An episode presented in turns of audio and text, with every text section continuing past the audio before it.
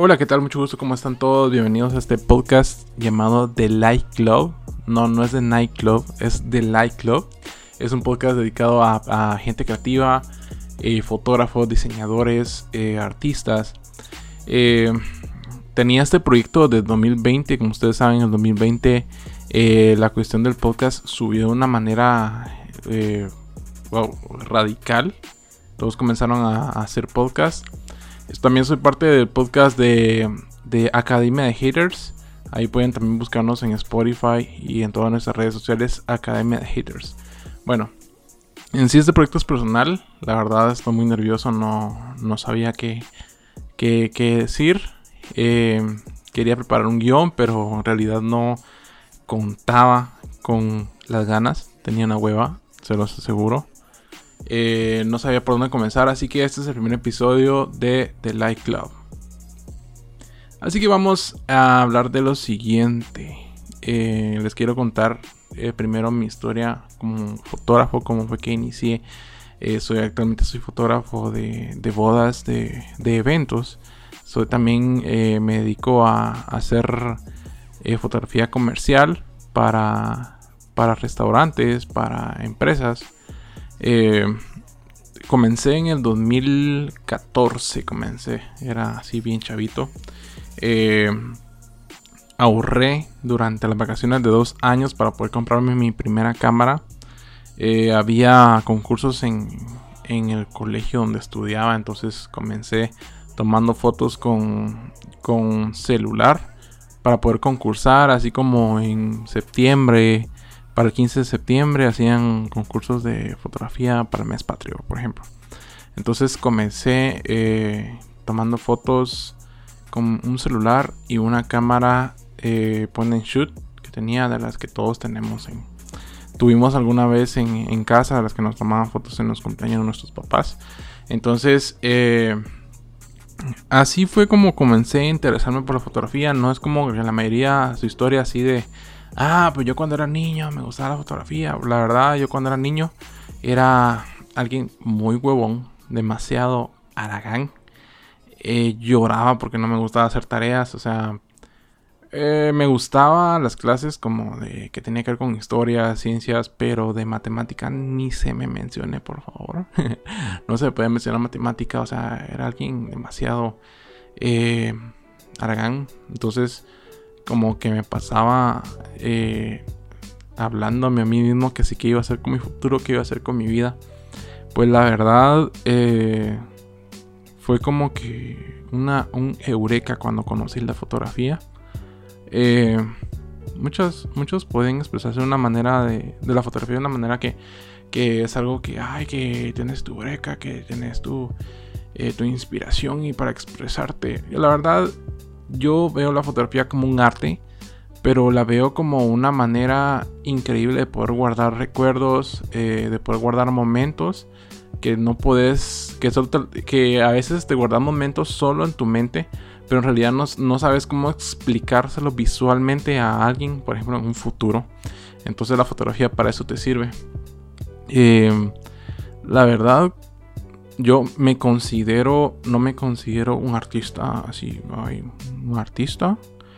Ya les voy a contar una anécdota con eso del artista.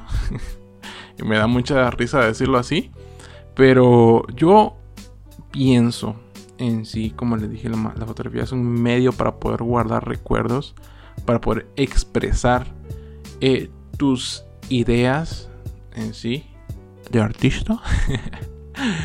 Y, como les digo, logré comprar mi primera cámara. Por cierto, la primera cámara a la que yo pude ahorrar me estafaron en OLX. OLX es una página de compra-venta que estaba aquí en Guatemala, no sé si todavía está. Eh, así como un joven inocente que no sabía nada, eh, deposité la mitad de, la cámara y me bloquearon. Y así ya no pude recuperar dinero. Por cierto, un saludo a José que fue el que me prestó ese dinero y tiempo después me tocó devolvérselo. y José, mi hermano, por cierto. Bueno, en sí eh, pude comprar mi primera cámara, una Canon XSI de 10, creo que 10 megapíxeles, si no estoy mal, con un 1855. O sea, un lente súper básico para poder eh, realizar, eh, para poder expresar mis ideas de artista. Entonces tuve mi primera cámara y todo comenzó como un hobby. Ustedes saben cómo comienza así, tomándole fotos a, amigas o a chavas. Así. Yo miraba en ese tiempo, estaba que el boom de Instagram de, de los portraitors, de los artistas, de, de la gente que, que se dedicaba a hacer retrato y que dedicaba los cuerpos a hacer retrato y a formar ideas abstractas de un rostro desenfocado y un fondo desenfocado con un 50 milímetros. Eso era arte. Entonces, eh, en ese tiempo estaba ese boom y yo quería eso. Entonces comencé haciendo fotografía de, de retrato. Eh, la verdad, eh, como les digo, fue una época vida donde yo solo decía, eh, ah, yo quiero dedicarme a esto, pero no me animaba, la verdad, no, no me ha agradado todavía, no me ha agradado todavía de, diversificado. Entonces, eh, siguió mi último año de, diversificado, estudié mercadotecnia y publicidad. Eh, un saludo a la ECO, donde ahí salen los artistas. Entonces, comencé como... Como cualquier otro en este medio por hobby no pensé que podría llegar a vivir de esto hasta que me gradué. Y comencé a trabajar de diseñador en una imprenta, que por cierto a mí el diseño no se me da. Eh, comencé a trabajar de diseñador en una imprenta y trabajaba de 7 de la mañana a 7 de la noche, de lunes a sábado. Entonces esa onda me estaba esclavizando, me estaba matando. Los que me conocen en persona saben de que yo siempre he sido así como gordito, llenito. En ese tiempo estaba todo delgado porque no comía de estar ahí todo esclavizado. Pero le agradezco a, ustedes saben que siempre hay que agradecer y le agradezco mucho a, las personas que me dieron mi primer trabajo, ¿verdad? Porque ustedes eh, saben de que uno puede reclamar de lo que no hizo y de lo que hizo, pero al final de todo eso es como que eso es como que lo que te va a impulsar a realizar tus sueños, que estés esclavizado en algún lugar. Entonces no, no renegues si te encontrás en esa situación. Eh, entonces eh, salí a trabajar de esa imprenta, entré a trabajar a otra imprenta y me metí a la universidad, a la Galileo, a estudiar comunicación y diseño, porque ahí también hay artistas.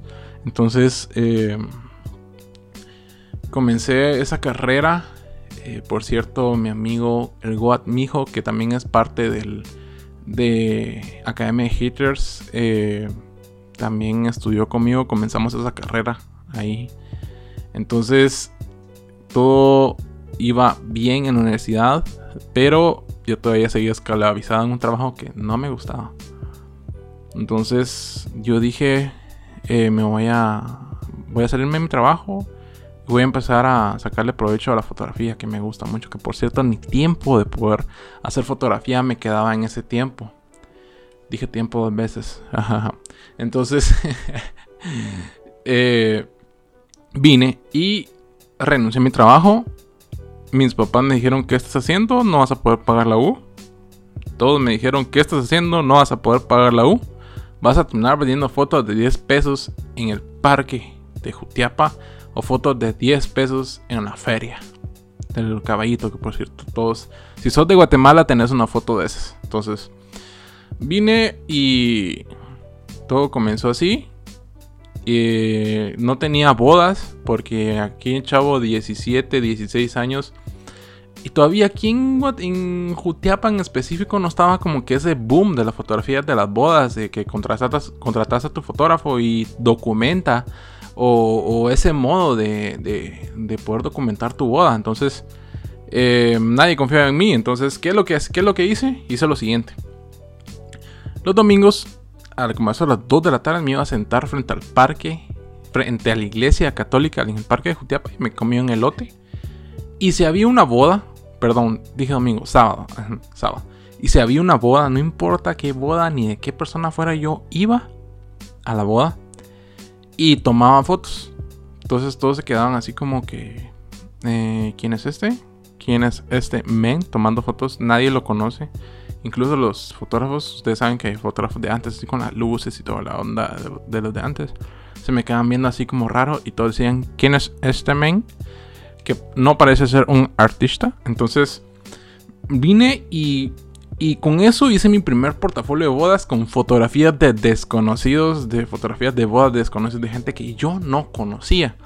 Ustedes se imaginan eh, si alguna vez por ahí, por el 2017, 2016, eh, ustedes me vieron tomando fotografías en alguna boda, ahí mándenme un DM a Instagram y díganme, yo te vi y no parecías artista.